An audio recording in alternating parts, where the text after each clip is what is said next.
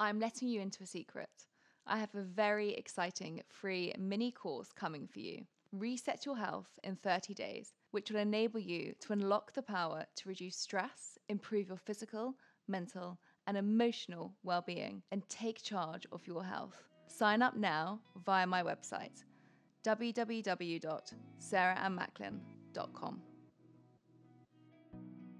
Today's episode is not one just for women. Too many times, the onus of not being able to fall pregnant falls on women. But sadly, the research is now showing that infertility is rising in men.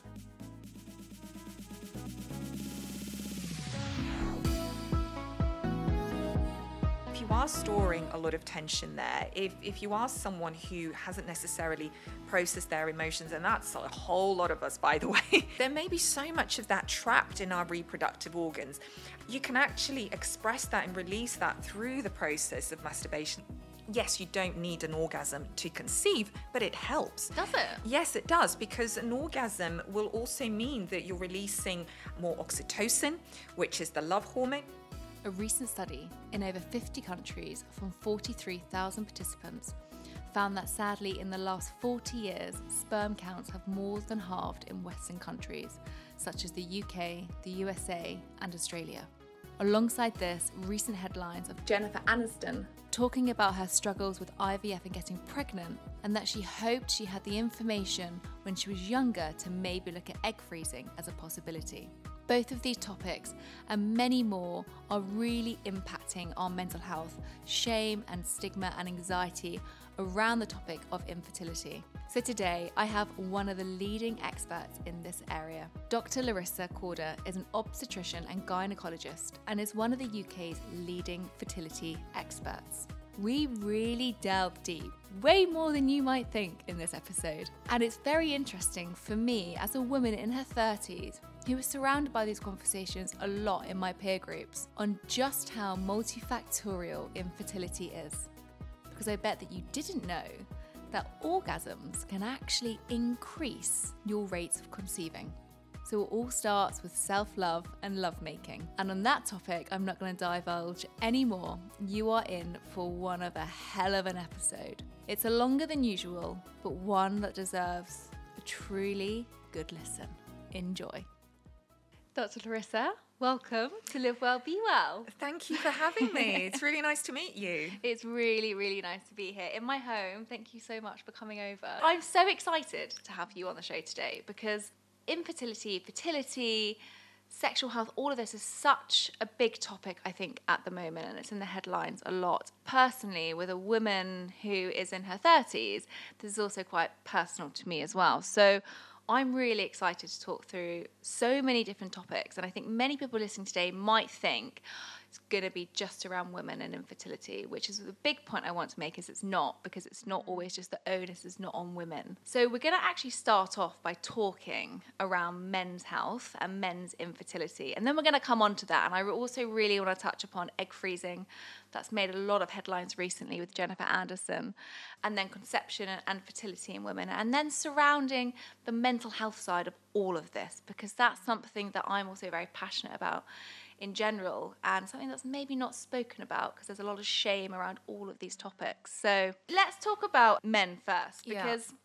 there was a recent study that came out, and I know you've spoken about this actually. Over the last 40 years, the sperm count within the study halved within Western countries such as Canada, the USA, the UK, and Australia. And sperm here declined the sharpest. And that was an analysis of over 50 countries. So it's one thing that we might not think about when we're thinking about if people are struggling with conception. We don't always tend to look at the man, we tend to already put it straight on the woman. Why do you think, first of all, we don't take men's infertility into consideration? And secondly, why is it on the rise as much as this? Yeah, two really big questions. So, the first part of your question, why we tend to focus on women, I think is to do with our culture as well, a huge part of that. That women generally tend to be a lot more proactive when it comes to sort of considering their health from a younger age. And, you know, we go through periods. So, girls, when they're younger, may suffer with issues relating to their periods.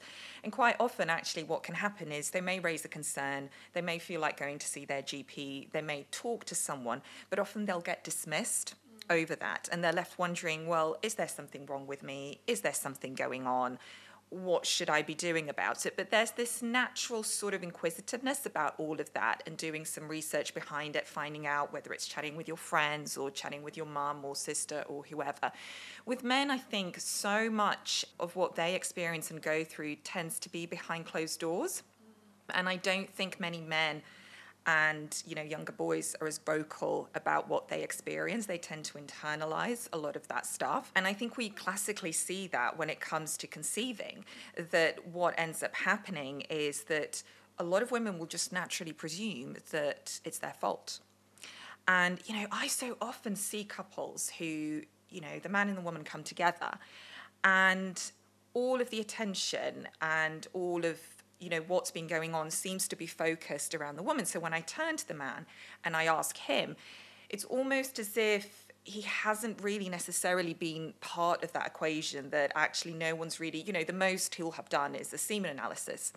But with regards to sort of questioning a little bit deeper doing more tests more investigations it doesn't really happen. And so i think for a lot of men because they sort of go through life perhaps you know not being as vocal and as verbal about what's going on to get a semen analysis that's abnormal can be a real shock. Mm. You know, it's the first time that they kind of go, oh my god there's something going on here and what could it be down to um, whereas with women when even when we do find things that perhaps are abnormal it's almost as if they semi expect that because they've they've sort of anticipated that there could be something going on um, and i think what we really need to do now is change that entire narrative because actually it does take two to tango, unless you're a single woman wanting to conceive, of course. Uh, but even then, you've got to be careful about the sperm donor that you use, and, and we can talk about that and the whole um, sort of unregulated process that also can go on with, with sperm donation. But, you know, it is really, really important to consider both because it's a process that involves both male and female factor.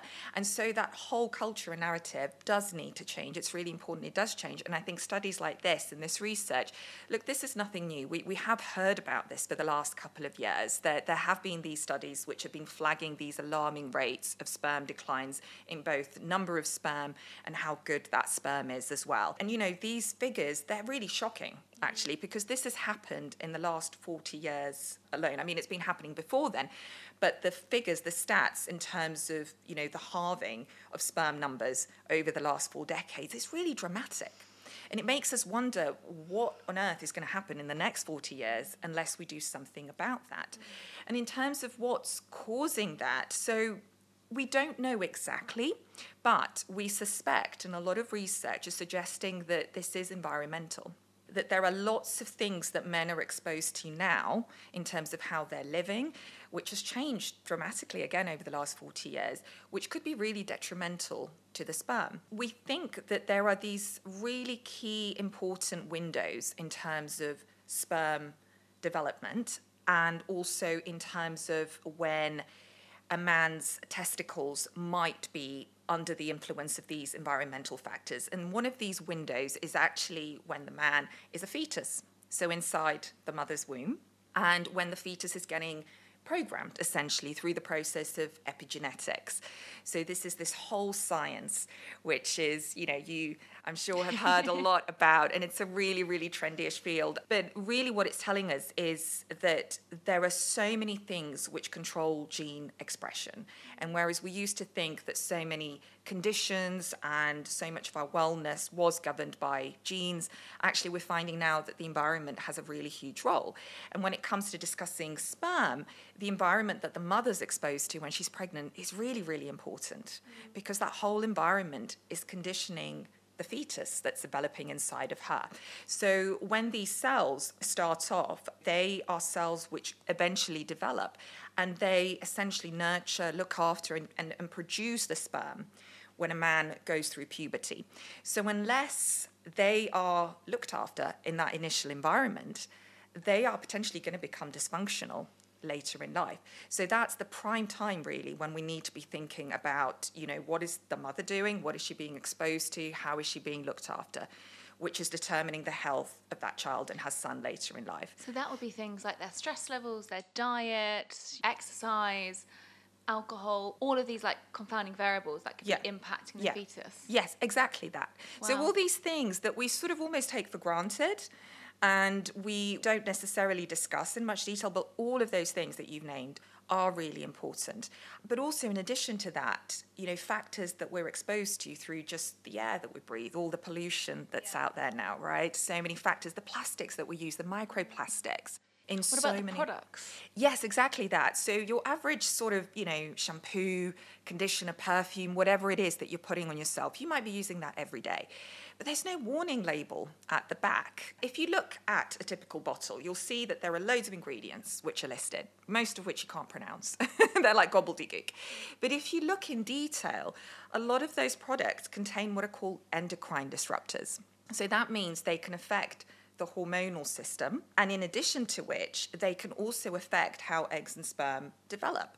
So it's really, really vital that we start getting this information out there because these are what are called xenoestrogens. So they mimic the natural estrogens in our bodies and they use the same receptors. So if they're capable of doing that, then they're also capable of influencing cell behavior and the genes, our actual DNA. So that's why it's really, really important that, that we start having bigger conversations about this. You know, I, I think for some of your listeners, they may potentially be hearing about this for the first time because there just isn't enough information out there. And, you know, someone might think, well, you know, just because I'm using this shampoo, what difference is that seriously going to make?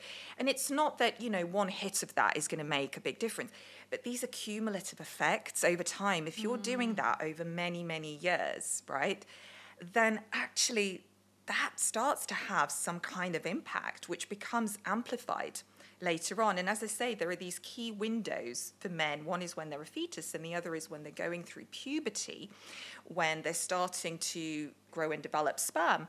And essentially, these are the really, really important times when their exposure to certain environmental factors can have a profound impact later in life that can become amplified. Isn't it interesting? Because I think there's so much shame for both female and men, hmm. Maybe even more so on men, because first of all, it's put on the onus of the women, and Yeah. then it goes to the man. And, Yeah. And I think even just a man hearing that, that actually it's not really his fault because it starts in the it starts in the fetus. Mm. Yeah, he has no yeah. control over that. Yeah. um, and, and it isn't anyone's fault. But even just thinking about it in that in that way. So from that, should we be really aware of the products that we're using in our homes, the products that we're using in our skin? Should it be more natural? Is that is that Yeah. what we should be leaning more towards? Yeah, absolutely. I think this whole concept of sort of more toxin free living, if you like, to put a label on it, um, which really summarizes that. Look, it's almost near to impossible to lead a completely toxin free life. I mean, we're living in London, right? know, Just what I was just thinking. I'm really not doing myself any favors. but but you know we're, we're constantly inhaling things and substances that are in the air that we, we can't help but do right and this isn't about becoming obsessive over this but it's just making much more conscientious decisions where we can and and here's my real bugbear about this and i have been vocal about this in, in the public media too that you know so many of these things they cost a lot of money well, that was my next thought. Was actually this still seems to be quite a heightened privilege. Yeah, right, exactly. It's almost like it's a privilege to be able to afford to have good health and you know to be well. And it sh- just shouldn't be like that. You know it shouldn't be elitist like that mm. because actually we all deserve that and this has generational repercussions. So actually you know the, the, the whole concept of organic food pesticide free food you know toxin free products that should be accessible to all not just the privileged few. And i think that we need to really focus our efforts and i am talking about the government here as well you know that first of all we need to recognize infertility and subfertility as a disease which it is.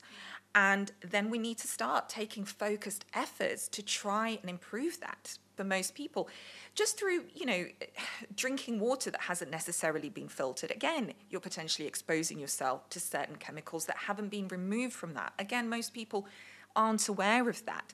But you know it's these small little steps that you can take to buy yourself a water filter to if you're you know taking lunch to wherever you're going, making sure that it's plastic free if possible. You're not using aluminium foil. You know, you're replacing it with more sustainable choices, which are also toxin free, because it's that long term effect that we sort of worry about here, and making that cheap enough for people. And like, what about men now? So maybe men who might be listening to this, or partners of the men that listen mm. to this, might be thinking, okay, well, that's something I can't change. Yeah. But what are the things that I could change yeah. that could be affecting my infertility? Yeah. yeah. So it's the things that you'd mentioned before, things like nutrition, which is your domain. That's so important, right? Um, and that can really change so many factors. I get asked all the time about, you know, supplements and what should I be taking. And, and yes, supplements absolutely have a role, you know, and they are important, especially in this day and age when a lot of people aren't necessarily getting the nutrition that they need through food. But you know, nothing is a replacement for a poor diet. Mm.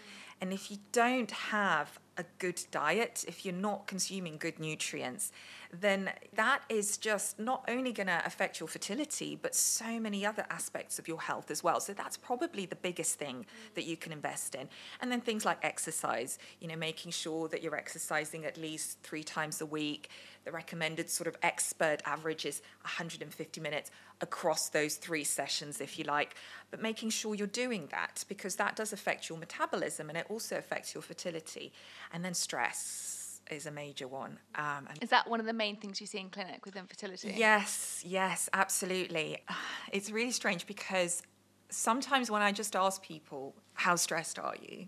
Or are you stressed? The first thing they say to me is, no, no, no, I'm not stressed at all. And then we sit down and we go through an average day and what they're doing. And almost inevitably, they sort of look and go, oh my God, I'm actually a lot more stressed than I realize. And the issue with that is that most of us are exposed to really chronic degrees of stress because again our lives have changed so much and we're under so much pressure now you know financially in terms of our careers in terms of when we're going to have children how we're going to have them. We're carrying these burdens around with us all of the time. I mean you know if you live in london just the stress of commuting and getting to wherever it is you need to getting emails responding to those on time all of this is cumulative again and the thing about stress is that I think it's so misunderstood and it's so underestimated as well. I mean, I can talk about stress for the whole podcast, and we've got loads more questions to get through. But suffice it to say that it absolutely affects so many aspects of your health and fertility. So it affects your neurological system. It affects your hormonal system. So, cortisol, which is the hormone that's produced in response to stress, can actually impact your progesterone levels. So if you're busy producing cortisol because you're stressing all of the time, that means that essentially these molecules and substrates which are being used to produce cortisol are being deprived from being able to produce progesterone because they use similar substances. And therefore, if you're not producing enough progesterone, your luteal phase, so the second half of your cycle, can become compromised. Your periods can become compromised. Quite often, women will notice abnormalities with their periods. They'll either come later or before when they're really, really stressed out. I think most of us have have noticed that, right? Mm-hmm. Um, so that's just a really sort of simple summary of how stress can affect your fertility, but it is, of course, far more complex than that. It can really affect a lot of these biochemical processes which are going on internally. And so we, we need to be really mindful about how we're dealing with stress. Sometimes there's very little we can do in terms of how much stress is being thrown at us and what we're intercepting and what we're dealing with. You know, so many of our jobs are just naturally stressful, but it's how we deal with it. It's making sure that we're aware that we're doing something about it and we're taking natural measures to try and reduce that. Yeah. You know, and that's all these esoteric and alternative therapies that can come in there that can be super useful. I am thrilled about this week's sponsor who is supporting this podcast because it's one that I am an avid user of. I have been using it for over a year and a half. Natural Cycles is the only CE certified contraceptive app in Europe and it is also FDA cleared in the US. I myself came off the contraceptive pill about a year and a half ago but I really wanted something to one, tell me about how my moods fluctuate, when my PMS starts, and also just being able to track my periods, but as well as my fertility. The app's algorithm is able to confirm if you're within the fertile window by analysing your basal body temperature and other fertility indicators. I personally have the Oura Ring, and a few months ago they teamed up with Oura, where now you can sync your Oura Ring to your Natural Cycles app. You can also use a thermometer. Since it's an app, it is 100% natural, which means it's non hormonal and it has no side effects. Now, if you want to get 20% off your annual subscription and a free thermometer, go to naturalcycles.com slash livewell. I honestly cannot recommend this app enough. Honestly, I've been recording a few podcasts this week, and we have one coming out the week after this one comes out, near the end of December, with Tommy Wood. And he was mm. just fascinating. He was just saying how stress and negative emotions can really influence your physiology. And I just think yeah. stress is just one of the biggest things that we don't talk about. And especially, totally. I do think there's stress when you're trying to think about conceiving mm. or wanting to get pregnant already is a stressful situation. So mm-hmm. then you've mm-hmm. got the impacts of that on top. Mm. But something that I really want to touch upon, and I'm not sure if I'm going to say this correctly before we finish on men's health, there's two things. You talk a lot about testicular dys- dysgenesis. testicular dys- Test now I can't say testicular dysgenesis syndrome. yeah. Testicular, Tongue twister. Testicular dysgenesis. Oh my god, I can't even say it. Anyway, TDS. Such a better way to say it. What is this? Because I think many men, even myself, I've not even heard of this. So that's a really big common problem you were talking about, and also an indicator of other chronic problems maybe in their health. So, first of all, what is that for yeah. many men or women listening who go, I'm not sure what they just said, even if they said it correctly, yeah. but what is it? yeah. So, it's this triple whammy that we're kind of seeing um, associated with male infertility. So, one of the things that there's been, as you say, a lot of talk in the media about is the fact that men's sperm counts have declined so dramatically in recent years. But at the same time, we've also noticed there's been an increase in testicular cancer and also that there's been an increase in a cross section of what we generally call genitourinary conditions. So, this could be things like undescended testicles or abnormalities to do with how the urethra attaches to the penis. So these are developmental abnormalities. And this is why the whole concept of epigenetics and the environment has been suggested as a potential causative factor behind all of this, which ties all of them in together. And this is why especially because of the developmental issues, that period of time when a man is still a fetus inside the mother's womb, that is a really, really crucial time um, when he is essentially, his whole reproductive system is being programmed. And this goes for women too. And also on the point of stress that we were talking about, you know, stress doesn't just matter in terms of the man and woman wanting to conceive it also matters in the lead up. So, when we talk about the fetus and the mother who's pregnant, the amount of stress that she is exposed to really, really matters because all that's happening and going on with her body in terms of the hormones that are being released and the biochemical signaling is also programming the fetus. And so, it's a really vital period of time when we have to be conscientious about what the mother is actually doing and, and what she's going through. And there are actual studies um, that look at this, you know, and we've got lots of evidence now that women who go through particularly traumatic events when they're pregnant, that that has consequences not just on their health later in life, but also their children's health as well. This stuff is really, really important. Um, the other thing that's also on the rise is something called Klinefelter syndrome which is when a man has an extra copy of the X chromosome. And essentially, that can make him, that can compromise his fertility. And that is something that again people are questioning as to why that is happening why are we suddenly finding that so many more men when we do investigations behind why a man is subfertile or infertile we can find this disorder. And we again think that that may be tied in with essentially this programming that's going on within the fetus and these environmental factors that could be impacting on testicular development. I think so many men listen to this, or even women and their partners, and especially myself listen to this, have just, you know, our eyes are open a lot more. Yeah. So I know that women can regularly go for MOT yeah. checks and their fertility, but can men do the same? And if so, what can they be looking out for? Because I am very aware, and I spoke to you about this when mm. I came in. And this is a different section, but there's a lot of tests out there on the nutrition side yeah. of intolerances or allergies. They're not the gold standard method. They're not ones that we rely on, and mm. they're not great mm. predictors. So for me, I know that there's a lot of fatty tests out there. Mm. fertility is obviously not my area. So is it the same on that side of things? Like if men want to are listening to this and thinking maybe I want to go and get checked, what would you recommend as an MOT? And what do they need to look out for?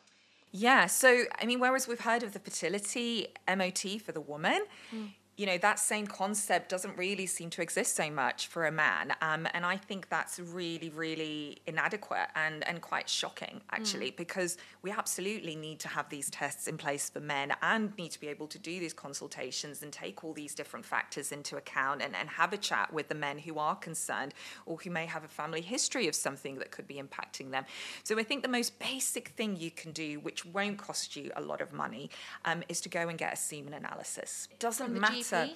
So you can request it of a GP, but quite often a GP won't do it unless you've been trying for a certain period of time and then that test needs to be done. But even if you go to get it privately, you know, it's not that expensive a test to have and it's easily done. But that at least allows you some level of insight into what could be going on so that when it comes to you wanting to think about starting a family, you've got some reassurance from that. Or if it's the opposite, if there are abnormalities that are there, then there's time to do something about it, mm. right? And and to sort of implement certain things in place. And here's the really good thing that this may all sound like doom and gloom. The other side to this is because we know the environment so heavily influences sperm the great thing is that we now know that there are so many things that can be done to reverse those effects. And here's the thing that, you know, men turn over sperm every three months, they produce new sperm every three months. So they have a real opportunity to really sort of focus their efforts on that and to make a really big difference. And I've seen men just through, you know, cleaning up their diets and and eating in a healthier way completely reverse some of their abnormalities on a wow. semen analysis which is incredible right so sometimes it's it's just doing these really simple things whatever is within your reach that means you can actually have a really really big impact. And it doesn't need to cost you a lot. It doesn't necessarily even involve huge amounts of effort but it's just being aware. It's just having that information in front of you to be able to go, okay, you know, I need to do something about this and I'm going to do something sooner rather than later before I find myself in this situation, preempting yeah. a potential situation. And I think that's so important and it leads me on to my next part actually, which is going to be around misinformation because I do mm. think sometimes, and this can be in health in general, mm. we are mm. so overwhelmed sometimes by the amount of information and then also the amount of misinformation mm. that's out there. And, and, and, you know, science is forever changing. Mm. And so information does change, but I do think for the average person, it just sometimes feels a bit overwhelming. And especially around this subject, there can be a lot of anxiety coming up when we see certain headlines being made. And I think what I'd love to talk about here in this section is being a woman in my 30s, there's this fear that kind of comes in with your biological clock, rush to find the right partner. Am I also going to drop off my, with my fertility levels? And a lot of conversations within my friends at the moment are all around this subject. And everyone has different opinions, everyone's had different advice. And so you end up having a lot of conflicting messages where you're not really sure about what to believe, what not to believe. So I'd love to ask you at what age does the reproductive chances start to drop? I've heard it can be 35, I've also heard it can be 37. Is that also the same for men? Because I hear a lot around this of just women, but mm. I don't think we ever actually go, oh, well, it's the same for men because we have this belief, or I do, that men can have years and years and years to think about this. Right. So I'd love to ask you that question. Is it the fear factor of hitting your 30s and you drop off the cliff, or uh, do you have longer? So, this is a little bit of a bugbear for me because that whole concept of dropping off a cliff, right, I think is a really inaccurate one. Yeah. Um, and that happens for very, very few people that they suddenly find themselves in a situation where they have very low reserves um, within a short space of time, whereas before things may have been fine. On the whole, this is a gradual decline that is influenced by age in both men and women. So, really want to stress that it does happen to men too. And we think that with men, on average, it sort of begins to have a more significant impact around the age of 40. With women, it is slightly earlier than that. So, yeah, you know, 35, like you've heard of, is the age that most people have in their heads as when that decline starts to happen. And that decline is in both the number of eggs and also how good those eggs are. So, the DNA integrity of those eggs. And both of those factors begin to decline, which is why we can find and, and often see that you know when a woman is older she may struggle to conceive and also the risk of miscarriage starts to go up and potential congenital abnormalities as well. And that's all associated with this decline that we see which is heavily influenced and related to age. But here's the thing that when you ask me when will that happen it's almost an impossible question to answer because people are so different and for some women, they can go through an earlier menopause. You know, they can sometimes have a really strong family history of this, and they can suddenly, you know, find themselves in their early 30s or early 40s going through the menopause, whereas normally it's supposed to happen, you know, closer to the age of 50. So for those women, it's really, really important that they know that they might be in that at risk group. Mm-hmm. And that if they are, they have a chance to do something about that, you know, whether it's freezing their eggs or, you know, starting their family slightly earlier, but they are given these opportunities, the same opportunities to have their own biological children if that's what they want to do. And this is where the whole concept of testing and being proactive about it and thinking about these things is really, really important. So for those women, they will have an accelerated rate of decline compared to the average woman. And then there are those women, you know, and I do see these women too, who, you know, are in their early 40s and they're fertile. They're, they're really fertile. You know, they have good reserves. Their eggs as well are, are good. And, you know, they'll get pregnant. I mean, I had, during this pandemic, I was working a lot on the front line and um, a lot of people found that they couldn't necessarily access the help that they needed. So, you know, people were at home. And I'd like to think, you know, hopefully having lots of sex and not as stressed out as, as normal. And what I found was just a really overwhelming number of women in their 40s who I was seeing who were pregnant naturally. I had one who was 48 and she was pregnant for the third time. You know, and it came as quite a big shock for her. Now, I'm not saying that's normal, and, and it's not. You know, the chance mm. of that happening is really, really small, but it is possible. And so I just think, in a way, we, we need to move away from that narrative of, well, you know, there's there's this cliff that we approach and then suddenly it's all over. It is a much more gradual process than that, and it's different for each woman. And I think to be able to have some kind of idea about how fast your own biological clock is ticking, you need to potentially be thinking about doing some of these tests ahead of time. And, and you know, we can talk about that as well, because yeah. I think that's quite useful for, for people to know. Absolutely. And that's something that I also personally, speaking honestly from myself, if I've looked at looking at those type of tests, I have no idea mm. what is right mm. and what is not right. Some people say you can only get it, the truth from a scan. Yeah. Others kind of say, oh no, it's looking at these specific hormones like the FS, the mm. FSH mm-hmm. hormone. Um, and so I'm also aware, as I said earlier, there's a lot of fatty tests out there. So what should we be looking at and how can we make sure that it's the correct one that we're going to take? So I can also imagine if somebody doesn't go for a correct one and they get misinterpreted results that can also feel quite yeah worrying totally and and i would say in answer to your question it's really a combination of all of these things so you know, I'm really, really passionate about people starting this process earlier in their lives. And I know you have a lot of younger listeners, you know, women in their 20s who might not necessarily be thinking about having children anytime soon, right? But this is something that a lot of women will be considering later in life. But what you need to do is make sure that that, that scaffolding, that terrain, that ground is set for pregnancy later. And the best possible way you can do that is to address lots of these little factors that could be affecting your fertility. So, we spoke a lot about lifestyle. That's really, really important, and making sure you're paying attention to that even when you're younger you know, because all these things end up having an effect later down the line. And especially if you're someone who's on a on a long-term contraceptive or been taking the pill for a long time, because you may not necessarily know what your periods are like. You know, you may have no idea, especially if you're taking things back to back and you're not having a period, or your period is really an artificial period because it's being induced by the medication you're on. So essentially, we do know that our periods, our menstrual cycles, are really strong indicators of our health. And the same goes with infertility. That actually, if you are someone who suffers with infertility or you are someone who has irregular menstrual cycles, you are far likelier to develop certain conditions later down the line, like diabetes, like um, cardiovascular complications, even stroke. And you also have a slightly higher risk of premature death as well. So, these things, our fertility and our menstrual cycles, determine a lot about what goes on later in life.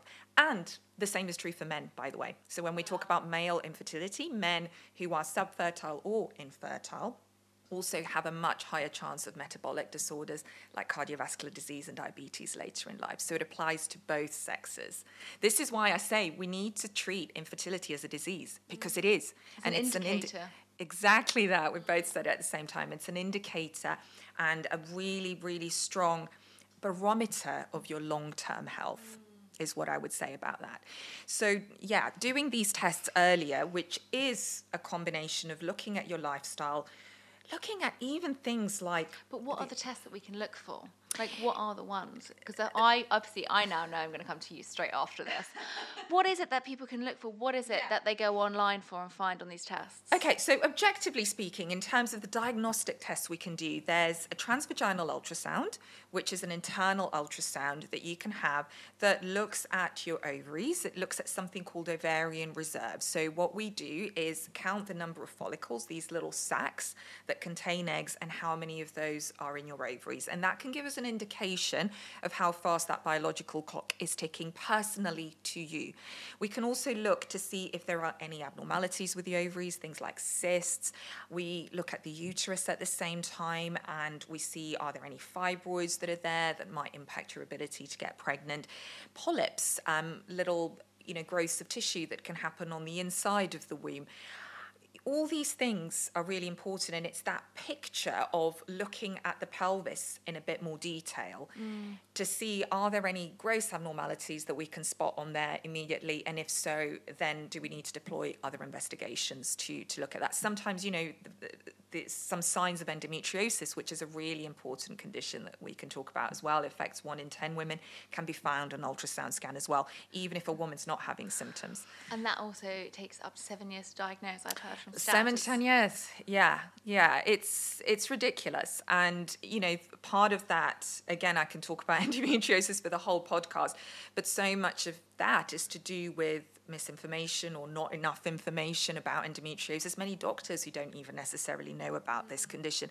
And also the fact that endometriosis can affect so many of your different um, body systems and organ systems that actually. It can really spread to your lungs. Yes, yeah, yeah. It's in a small, not just the womb, is it? Yeah, in a small number of cases. And people think that it's just related to your period, but not necessarily. Pain, which is probably the biggest sort of symptom that you can have with this condition, can occur every single day for women, actually, and not just with their periods, not just during sex. So it's about getting that education out there and making women more aware of this condition and that they may potentially have it. So doing an ultrasound scan can give us a lot of information, but also doing some blood tests can be really helpful. So something called AMH, which is anti-Müllerian hormone that's produced by the ovaries, can also give us an indication of ovarian reserve. And I always say if you're going to do these tests, it's best to do them together because some people just focus on doing the blood test. And yes, you can get some information with that.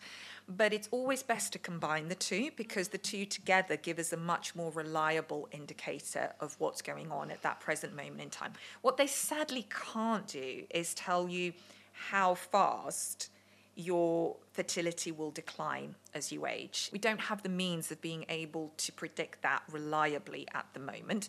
But I think having a basic test in place to know where you're at at a particular point in time is super, super useful. And then looking at all these other factors. And if you're someone who's got a chronic health condition, let's say it's endometriosis or PCOS, polycystic ovaries, you know, you are someone who already should have been made aware that you may potentially struggle to get pregnant. You may not, but you may. And I think it's really important that, therefore, you do go through some of these tests to A, get the condition properly diagnosed, but B, to also check and make sure that the condition, especially with endometriosis, hasn't had a really big impact already on your fertility and caused some issues that we can intervene with and that we can do something about rather than potentially just taking the pill for many, many years, suppressing all of those symptoms, not knowing what you've got, coming off it, and then finding yourself struggling. It's so interesting hearing it because I think a lot of people will want to go and get that done. And uh, we're going to come on to the mental health side of it, but I do mm. think there is a barrier of feeling terrified Yeah. to someone come back to you and go, actually, it's not looking good. For anyone, I'm just trying to think about people who are going to go and get this done. Hmm. It's the same as, as I think about when people get their results of looking at their DNA and seeing what they could in the future be at risk of, maybe it's Alzheimer's disease, maybe it's breast cancer. I always have this feeling of someone opening up their results and seeing it's not what they wanted. And maybe that's the same with going through this process. What advice do you give to those people that maybe are getting mm. the results back mm. that isn't necessarily what they hoped for? Well, I think it's really natural to be worried about mm. what you're going to see on the other end. That that's just, I think, being human, really, um, and especially as we were saying for women, because we always sort of you know anticipate with ourselves that there could be a, a problem or there could be that it's our fault or that there's you know something that we can't control here and, and that's the biggest factor in this that i think so much of it can feel like it's outside of our control but remember, we were talking about epigenetics and the environment. There are a lot of reversible factors. There are a lot of things that can be done to intervene as long as it's done on time. And I think if you are someone who doesn't necessarily get the result that you want, it's really, really important, first of all, to well to be proud of yourself first of all taking that initiative and that action because no matter what information you get it's information I know, and that's what my thought is. But I can imagine people feeling terrified, and I think feeling empowered actually is, is well, the way we want to look at it. Totally, because I think once you've got that information there, then really you can't help but feel empowered because Mm-hmm. you sort of know what you're dealing with then, right? And then you've got time to do something about it and to consider your options and what you do. And I think as long as you're armed with the details of that information, that can only serve you well in the future. Not knowing and sort of pretending that things are okay when they may not be actually can lead you into a lot of difficulties later down the line. And things may be totally fine, but I don't think any woman or man wants to find themselves in a situation where they're looking to conceive, you know, in their late 30s, early 40s, and they don't know anything about their fertility and suddenly they're finding themselves having problems because mm-hmm. that's when you are a little bit more limited in terms of the amount of time you've got to deal with some of those things and also more limited in your options. So, no matter what your results are, it's really, really important that you feel like you've taken a certain level of control by getting these tests done and by having gone to see a doctor or a specialist to have that discussion and to see what you can do about it because that will do wonders for you later down the line and you'll feel so much more grateful that you got them done. it leads me so perfectly onto my next part because I really want to talk about egg freezing here. And it's been quite prominent in the news recently with Jennifer Aniston. And she was trying to get pregnant by IVF. And Yeah. she actually, and she's struggling. And she said that she wished she knew the complications of mm-hmm. this. And she wished that she had done egg freezing when she was younger to help to mm-hmm. help her hair get pregnant. Mm-hmm. One, somebody speaking about that raises a huge amount of awareness, which I think is only a fantastic thing. But I do think, and again, I'm, I'm bringing it back to me because I can't put this on everyone, but reading that did give me a bit of fear that should I be going to get my eggs frozen? And it's that mindset where you all of a sudden you are aware of it because it's there and there's knowledge in it, there's somebody who's gone through that. And so I do think egg freezing is now becoming much more of a conversational topic between mm. my friends. I've had quite a few of my peers themselves go and have their eggs frozen. And it's opened my eyes into the whole world of egg freezing. And it's not as easy as it sounds. Um, I've kind of seen them really struggle with it as well. And they've been all different ages. Some have been in their 30s and some have been in their 40s. So I really want to talk here a little bit about egg freezing. What are the stats around getting your eggs frozen and the end result of pregnancy and actually then a live birth at the end of it? What's the statistics here? So, this question, it's a bit like when we were talking earlier about, you know, at what age should I be worried about conceiving? And it's really, really heavily influenced by age, as you may expect to hear mm. by now. So, you know, this whole conversation, first of all, around egg freezing is such an important one. And I think we should all be so grateful to Jennifer Aniston for opening the doors on this because, you know, that is a huge thing for anyone to say in, in public. But it's also really, really important because it goes back to what we were saying having this information earlier, having the education around it, being informed, having these options can only lead you into then taking some form of control of your life and in terms of what you want to do and how you want to conceive your children. So, if you are someone who is thinking about freezing your eggs, I want to start off with maybe sort of flagging a, a, recent study that's come out of Imperial College London where they were looking at the best age to freeze your eggs. And you mentioned having some friends in their 40s who are doing this. And I suspect part of that reason is that they may not even have heard about it until later in their lives, right? And though, you know, some women will have this done in, in their early 40s, it isn't the best age to do it. And actually, the best age, according to this study, but also other studies before that, is ideally before the age of 37. And that's because of this decline that we were talking about, which on average starts around the age of sort of 35 to 37. It is different for each woman. But what you don't want to do with egg freezing is do it too soon when the chances of you finding a partner and, you know, settling down and having a child are are quite big. And and actually you may just be able to do it all on your own and therefore you've gone through quite an interventional and also you know quite demanding and draining procedure which we can talk about and spent a lot of money on something that you don't necessarily need. But what you also don't want to do is find yourself in a situation where actually your egg reserves are low. The eggs that we collect may not necessarily survive the freezing process because remember, eggs are just a single cell. So they're very vulnerable. And they may not necessarily survive the freezing and thawing. And in addition to which, we know very little about these eggs. So someone might feel quite reassured that they've got a lot of eggs. Let's say, you know, we get 10 to 15 eggs which, by the way, we typically get across a number of cycles, not necessarily just one. This is what I mean when I say it can be quite a demanding procedure on your body and your finances.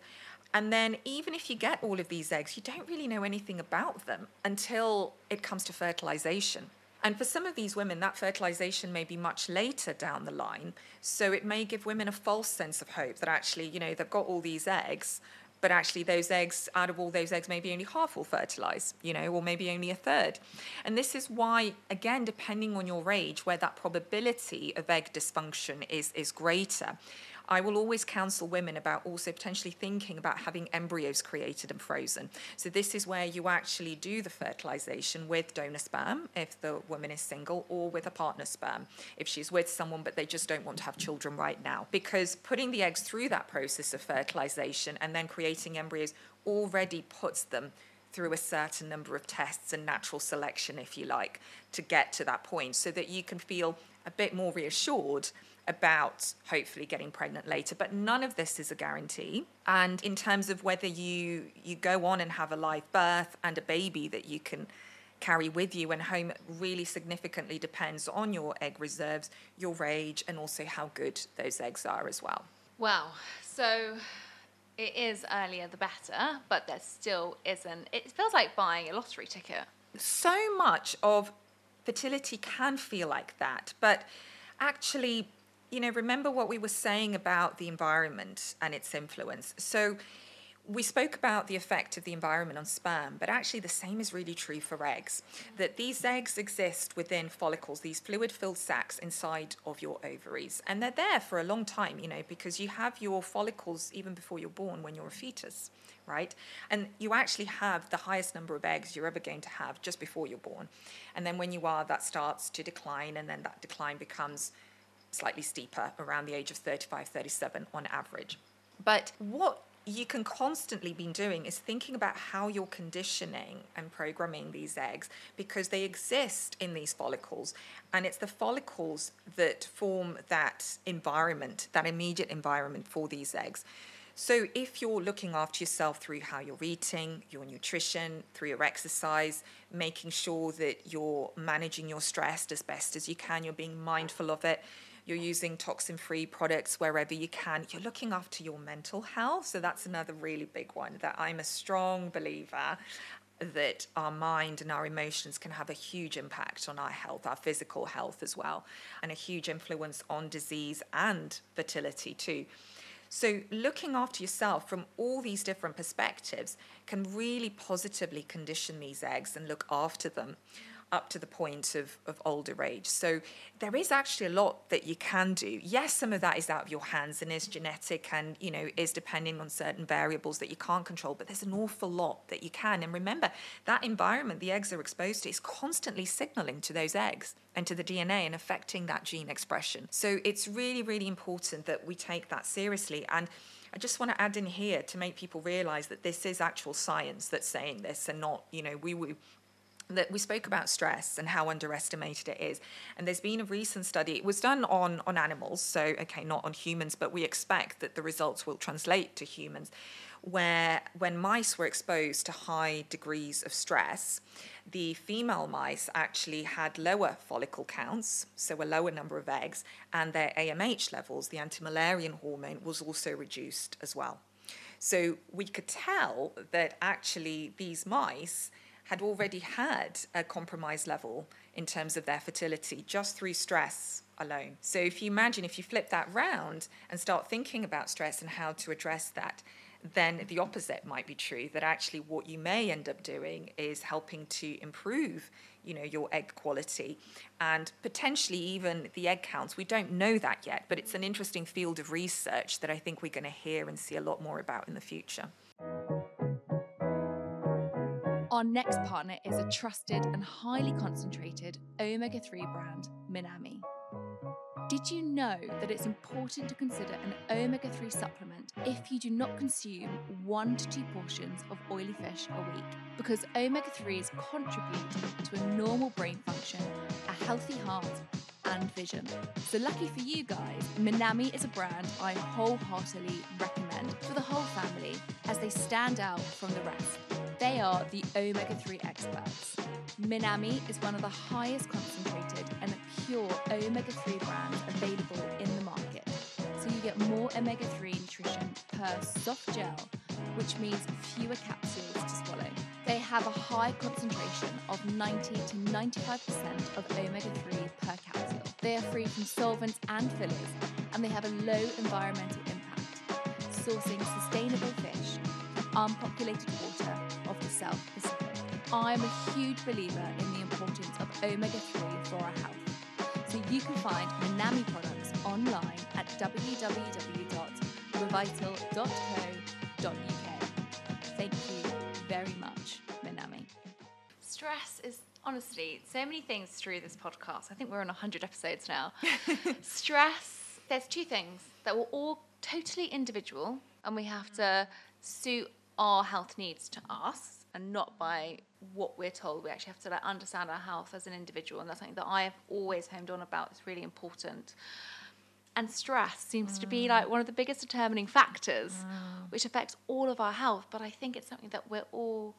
You said it earlier, actually. People come into your clinic and go, "I'm not stressed," but I think none of us really understand what stress is because no. I think we're all chronically stressed, but we see it as smoke coming out of our ears and tears streaming out of our eyes, but necessarily that isn't stress, is it? Yeah. And it's one of yeah. those. So how I think we we look at stress, and um, and just more of these conversations that we're having. It's just such a big part in so many areas of our health that yeah. I think it's the, one of the main factors that. Absolutely. We can all relate to. Yeah, yeah. And the whole concept of, of trauma as well that ties in with stress, because I think that you know, most people, even when you talk about trauma, tend to think of, you know, post war veterans um, or really, really high degrees of trauma that may seem unrelatable to most people. But actually, think about it. We've just gone through a two year pandemic. I know, we've kind of forgotten about that. Right. I feel like I've got PTSD from just thinking right, about it. So right, right. But but we've all been through massive amounts of stress. Like to live without our normal liberties and freedoms to be worried sick about, you know, how exposed we're going to be to other people, whether we're going to pass COVID on or not, all of those things, my goodness, you know, th- those levels of stress, I think, have been unheard and unseen Yeah. for, for many, many generations. And so, again, you know, most of us just kind of tend to take it in our stride and mm-hmm. forget about it. But actually, what we've all gone through in the last few years is quite a high degree of trauma that hasn't been addressed in a lot of people. And if you look at all the research and work coming out about trauma, um, it's it's all you know essentially suggesting and saying the same thing that this has a really significant impact on our long-term health. And it also has an impact on fertility. Absolutely it does because stress of any sort look you know acute stress when you're you Running know, for a bus. exactly running for a bus or meeting a deadline or whatever it is you know those things can't be helped and some of that stress is actually really positive Yeah, you yeah. know we know that there are for example when you go and do cold therapy treatment um, or you go and do a session of hot yoga you know those things will stress the body for acute periods of time Mm. but that stress when done in a controlled way can be really beneficial but only in in moderation, right? What you don't want is chronic degrees of stress, like with trauma, that is constantly in your subconscious because this is affecting. So, you ready for this tongue twister? I'm we ready. can say Gosh. testicular dysgenesis syndrome. God, So- somebody dyslex- dyslexic's not saying that. so hypothalamo pituitary gonadal axis, which is HPG for short. And what essentially that's referring to is this communication network between our brain and our gonads, which is either our testicles or our ovaries.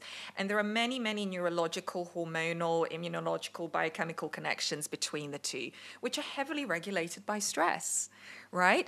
So it's constantly signaling and affecting cell behavior. And I really mm-hmm. think that in medicine, we need to start taking it seriously. You know, when you go and see your doctor, I'm hard pushed to find anyone who necessarily inquires about stress levels with people, right? But it's actually really, really important because of the fact that our emotions and how we're dealing with those emotions and what's in our subconscious can really heavily condition our health.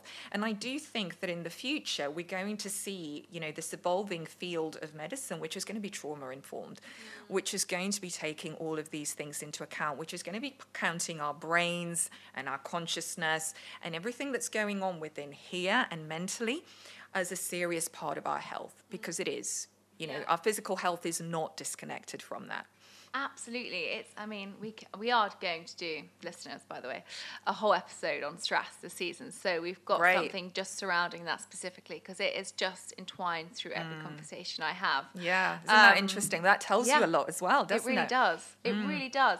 And I think, you know, we haven't talked much about conception, so I'd love to touch upon this because anyone who's listening to this, or even in the future, when men and women, because I'm not just going to keep honing in on women on this, are looking to conceive, what should they be thinking about? Because I think there's loads of things you hear about your periods or sex mm. positions or things like mm. that. Like, what are the kind of the main fundamentals that can really help around conception? So we've covered a couple of the lifestyle factors already in terms of what can help. So nutrition, exercise, stress, um, toxin-free living, shall we call it? But you know, then going on to sex, yeah, you know, it's important if you're in a heterosexual relationship and wanting to conceive. So. First of all, having enough sex, making sure that you're having regular sex, you know, two to three times a week more if you'd like to do more, if you've got time for more, which is great. it's, it's really, really important. And, you know, what you want to make sure is lots of people get uh, stressed out, again, stressed about having sex. Stressed about sex. Stressed about sex, but they do. They get really stressed about sex because they sort of hone in on the fact they need to be having sex at the time they're ovulating. And yes, you know, it is true. Your egg is going to survive for up to 24 hours in the reproductive tract, and you want to make sure that there's sperm there to fertilize at that time. But the sperm can last in the reproductive tract for even up to five days. So as long as you're having regular sex, no matter you know what time of your cycle, then you can almost forget about making sure that you're ovulating. I mean, we, we need to make sure you are. So that's why you want to get all these tests done that I've mentioned and you want to make sure you're having regular cycles, I would just take that focus away from and the stress and pressure away from sex just at the point of ovulation.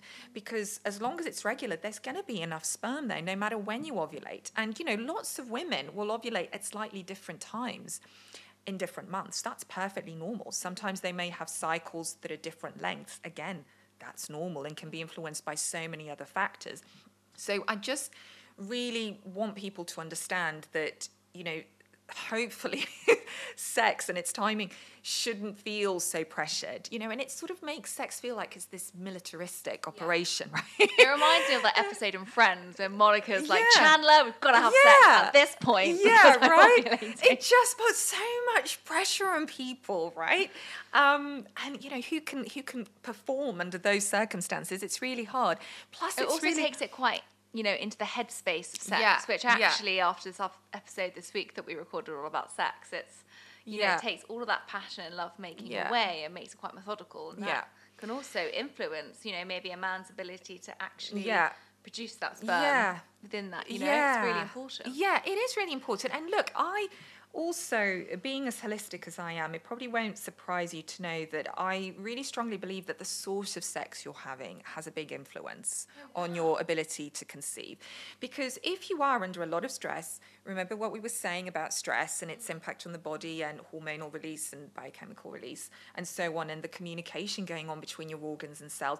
Well, the same is true if you're having, you know, spontaneous, passionate sex that's just about lovemaking, right? That's mm. just about honoring the two of you. The energy. Absolutely. It's totally different, right? The energetics are totally different. Plus, what your body's producing during that is totally different. You're far likelier to have an orgasm through that, which you yes, you don't need an orgasm to conceive, but it helps. Does it? Yes, it does, because an orgasm will also mean that you're releasing more oxytocin, which is the love hormone, but that also has an effect on your uterus and the fact that it can become much more receptive to a pregnancy as well. Plus, there is research to suggest that if you're having more regular sex in the lead up to conception, then you're also priming the womb ready to receive a pregnancy and you're reducing your risk of potential miscarriage because what you're doing is essentially conditioning your immune system which is responding to the sperm that's there. The sperm is essentially what a foreign object, right? But you're conditioning your immune system to actually become more receptive. So all of these things really, really matter. And they affect so many aspects of what's going on internally and all these different complex systems that are responding to each other. So, you know, if you think about having sex just because you actually want to have sex with your partner and taking all that pressure away, which I know is hard if you've been trying for a long time, but it's so, so important that you develop that level of intimacy with each other, but also with yourself. Mm, you know, That is a big one. And again, a huge subject. But one I do feel passionately about that I think so many people who are struggling can become so disconnected with themselves, you know, and can just start to see their bodies as a as a baby making machine, right? They just become reduced to their menstrual cycle. And actually, what can end up happening is that your self esteem goes down, you your libido naturally will go down as well. But all of that stress is is also affecting how you see yourself and and how you see yourself as a woman, as a man, how sexually appealing you see yourself. And so much of that stuff really matters because I think with what young women and girls go through nowadays, where there's such significant amounts of, of trauma, um, I mean, even through having a cervical smear, you know, like your first exposure to a gynecological procedure, which can so often be really traumatic, really painful, and women are so put off. But more than that, they sort of become disconnected with themselves. Or if they've had really negative sexual encounters as well, um, that can all be internalized by the body. And actually carrying these emotions can influence your health and the expression of certain things like disease because I think the impact of some of those really negative emotional scenarios, if they're not dealt with, can give rise to certain conditions. So, for example, vaginismus, which is where women can experience a lot of pain, not just during sex, but even in anticipation of sex. And I see it typically if a woman, you know, can't tolerate a transvaginal probe and examination. So often I will find that if I start talking to that woman, there is almost inevitably, you know, a level of trauma she's experienced in her life where she's disconnected, she's disassociated, and instead what's happened is that her vagina has essentially taken on the burden of that trauma. And we know again through research that the vagina and the brain have a really strong neurological communication, right? Wow, because you hear that about gut health, but you don't hear that yes, about the vagina yeah, and the brain. Right. So it this is exactly what happens. That that you know there if you've had experiences which have have caused significant amounts of trauma or stress, they can absolutely affect your pelvic organs. If you think about, you know, the tension that, that your pelvis might carry from previous encounters, whether that was to do with pain during sex or negative pelvic experiences, all of that can can have an impact not just in terms of any pain that you might experience in the pelvis but it can also have an impact on particular conditions that can express themselves in that area. And really, what they are are signals to essentially get our attention in terms of where trauma and certain feelings and emotions haven't necessarily been processed. And our bodies are essentially saying to us, look, we need to do something about this. And the body is an incredibly clever thing because it's always acting in our best interest. It's always acting to defend us and protect us from harm, right? But if we don't give ourselves that time to process emotions and to process what might have happened in our childhoods and earlier on in our lives, it can actually become inbuilt into our bodies. It can start to affect our neurological wiring and so many things, including cell behavior, through this process of epigenetics. Because when we talk about the environment, yes, we talk about things like nutrients, which can have an impact on our DNA, but you know, so can emotions. Massively. So can emotions. Hugely. They're just as important. We have such a another word that's used in this podcast a lot, reductionist view um, of our health. Yeah. And emotional health is one that I bang on about Yeah. a lot during this podcast, just for the importance that I don't think we're ever taught to understand our emotions. And I think Brené Brown, who I love, Mm. talks a lot about um, us really only resonating with three emotions, but there's 150 emotions. And actually, if you ask someone to explain how they feel, they normally use these three words Yes. happy, sad, yes. angry. Yes. It's very Yeah. Mm. rare for them to go more in depth Yeah. into actually explaining how Yeah. they're feeling in their emotions. They might not actually be feeling angry. Yeah. You know, they might be feeling a totally different emotion, but it's resonated as anger. Yeah. And there's this real block of understanding our emotions. And for that reason, I, I am very much in opinion with you that I think we hold a lot within our bodies. So IBS, IBD, mental health, depression, all of these things start coming up Yeah. as physical health conditions because Yeah. it's trapped. Yeah, absolutely. And, you know, whereas this used to sound like woo woo to a lot of people, you know, and then they used to mm. question the science about this. I mean, you know, just look at the research that's coming out. For example, we now know that endometriosis in a woman, which is associated quite often with pain, is very strongly linked with trauma earlier in life or trauma that the mother might have gone through while she was pregnant. So this goes back to that earlier programming, right?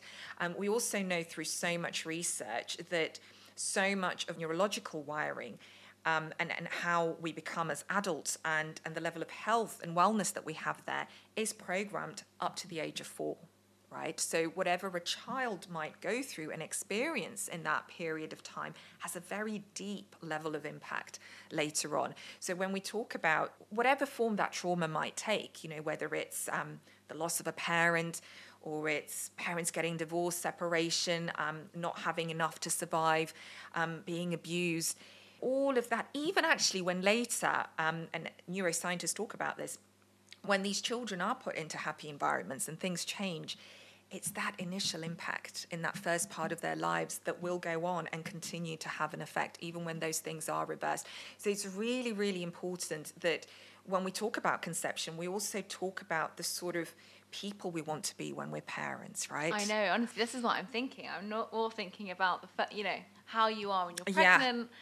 How anxious you are, Yeah. how busy you are, how Yeah. stressed you are, because these are such big determinants. such big determinants and going back to that initial issue of, of intimacy with yourself well we need to develop intimacy with our own emotions we need to become better at expressing our own emotions talking about them finding words to encapsulate what we want to say what brene brown talks so beautifully um, about but also intimacy with our bodies right like i am I mean, this will become your official tagline for the podcast, but I'm all for masturbation. Yeah. Like, I totally think that people do not do it anywhere near enough. No. Seriously.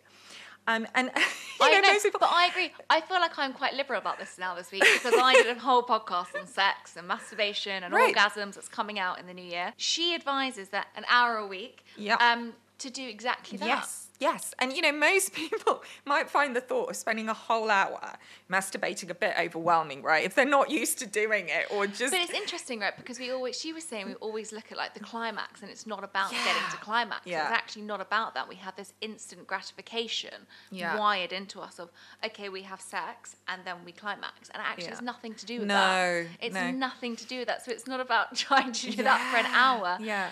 And it's really Yeah. interesting because it's how we're wired yeah. to believe that's what sex is. Yeah, and, and exactly that. It's this goal, um, a sort of goal orientated approach, right? That actually is really wrong. It's a bit like, you know, having sex just to conceive. You know, there's a goal in mind. And we need to move away from that. A bit like with, you know, masturbating with yourself. It isn't about that. It's about, you know, learning what your body feels like, what you like, what gives you a nice sensation, what you actually feel like down there. Because how can you know what you want and what you want your partner to give you unless you know what feels nice for you? But it's also important in my field of work because if you are storing a lot of tension there, if, if you are someone who hasn't necessarily processed their emotions, and that's a whole lot of us, by the way, Yeah. you know, there may be so much of that trapped in our reproductive organs. And being able to release some of that tension, sometimes when you can't find the words for these things, right?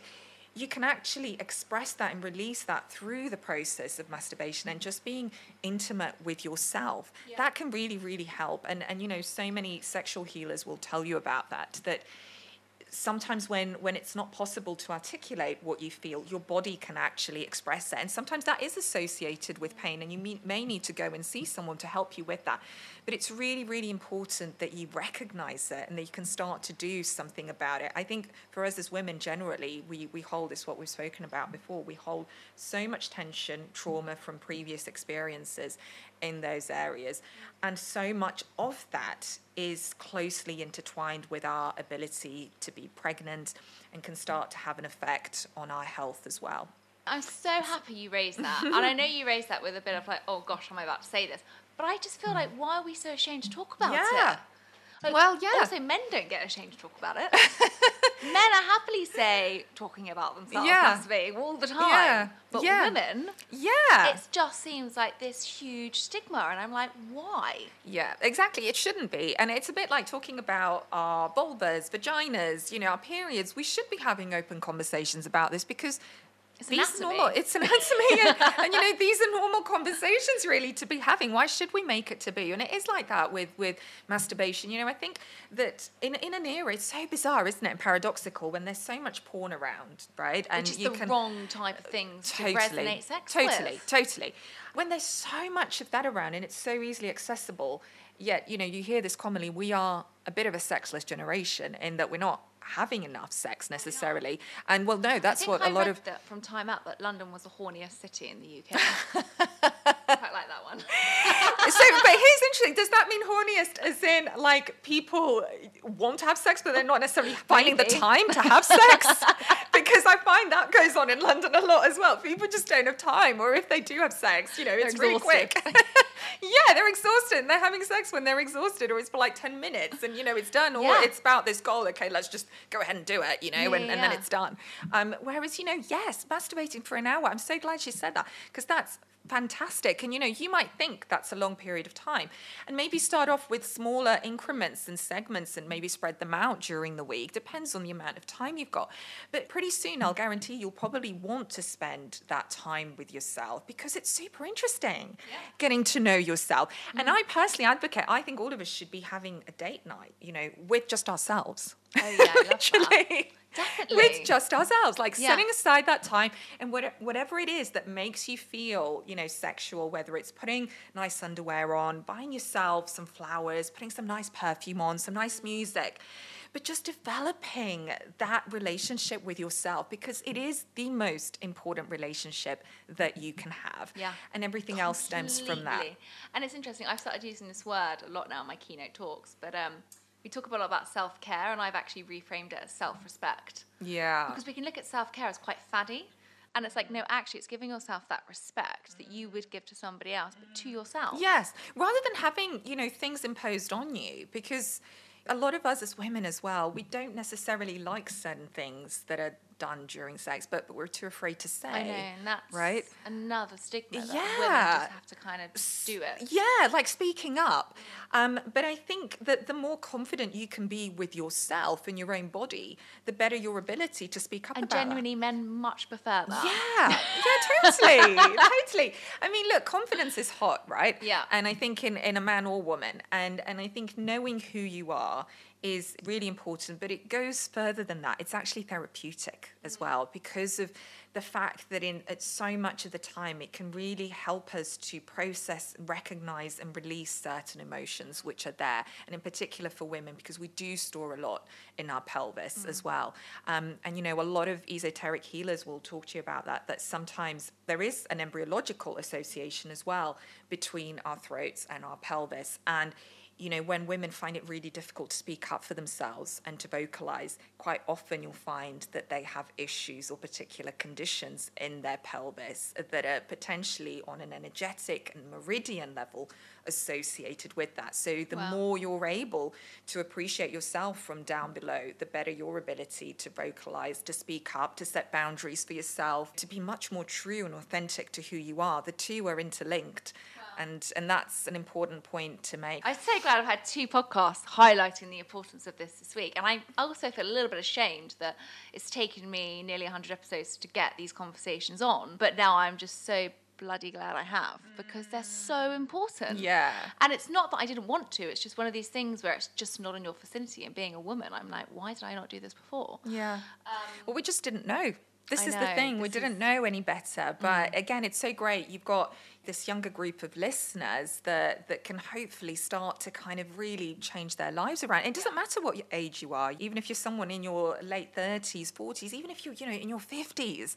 It's never It's- too late. It's to never change. too late. It's never too late. And this stuff can really revolutionize your life. Truly, Mm, massively. it can. So, yeah.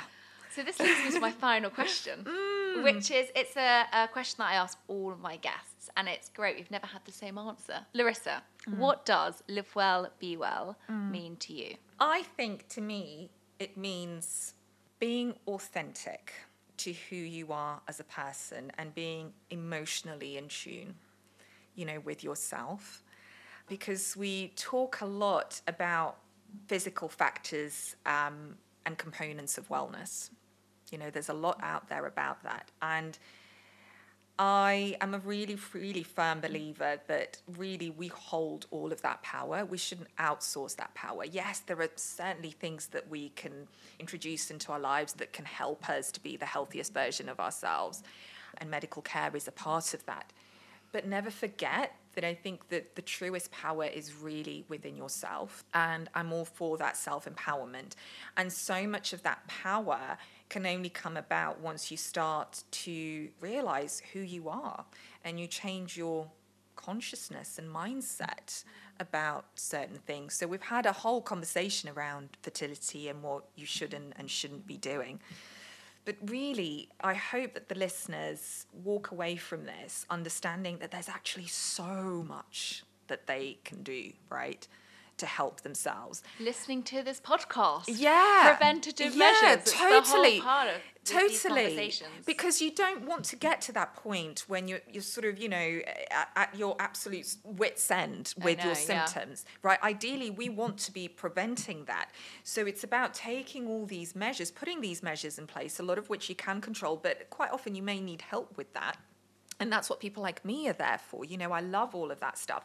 And it's about doing something to reverse the trajectory of mm. certain things that, you know, ultimately will improve your health and may mean that you can avoid developing a disease altogether just because you've done something taken about action. it. Exactly. honestly and i think the biggest thing for me is when i created the be well collective and i also started this podcast live well we be well the main emphasis behind this is preventative Yeah. it's about allowing people to actually know that they can take action to their health before it's too late Yeah. like therapy people go to therapy when they feel that they're really struggling but Yeah. so many times you don't need to get to that phase there's so many things just by going to therapy before you have a problem arise is a massive Yeah. health measure and the same with with our health physically so um Yes. i am 100%. completely aligned with you on that before we go you've asked you all the questions but i Mm. know so many people as I mm. would want to know where they can find out more about you. So, would you be able to share where you are in your clinic? Would you be able to share a Sure. website or your handles, Instagram, Twitter? Yeah, yeah, absolutely. So I share a lot on my Instagram account mainly. So that's at Dr. Larisa Corda, and hopefully we can do a little tag to that. So I put All of this will be in the show notes, by the way. yeah, I put a whole load of chaos on there to be fair. My my own life as well as my professional life, as well as educational segments and a lot of the stuff I do on TV and in the media goes up on there as well. But in addition to, you know, if someone did want to see me professionally, um, I know we're, we're going to organise that, aren't we? We. And um, yeah, I can't wait. I'll Super report excited. back. Exactly, I was about to say. I think that'll be so incredible for your listeners to sort of see how you feel after having something Yeah. like that. But yeah, I'm so I'm working in a couple of places. I work at the Hale Clinic in London, which is Europe's largest functional medicine centre. And people can see me there. Or um, I also work at Concept Fertility, which is an IVF centre. But stay tuned to my Instagram because I'll be announcing some new places as well soon that are not necessarily London based, let's put it that way. So please, please think about coming if you are, you know, wanting to come and see me for expert advice, coming to see me sooner rather than later. Because though, of course, I work with people who actively want to conceive at that time, I also work a lot with women who have um, women's health issues. You know, they don't necessarily want to conceive right now, but they want to do something about it to sort of prevent themselves from getting into a situation where it may become a problem. And like you, I'm all about prevention. I think we need to move away from the curative model of care and instead, you know, focus efforts on empowering people to be able to prevent certain conditions that they don't need to suffer with. And on that note, it's a mic drop. Thank you so much. Thank you for having me. It's been such a pleasure. It's been mind blowing. I can't wait for this to go out. Thank you. Me too. Thank you. Thank you for listening to this week's episode of Live Well, Be Well. I really hope you enjoyed this episode, and if you did, please can I ask one huge favour? If you could subscribe, share, and rate this podcast, it would mean an immense amount to me and all the fantastic guests who come on to share their expertise and knowledge with us. It will keep this podcast growing and it will allow us to continue making episodes. Until next week, I hope you all live well and be well.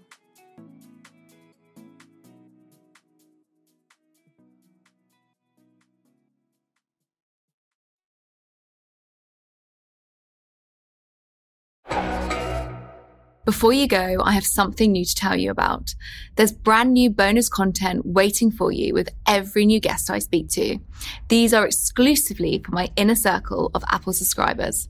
To listen now, head to the Live Well Be Well show page on Apple Podcasts, where you can activate your free trial and you can enjoy the podcast without adverts.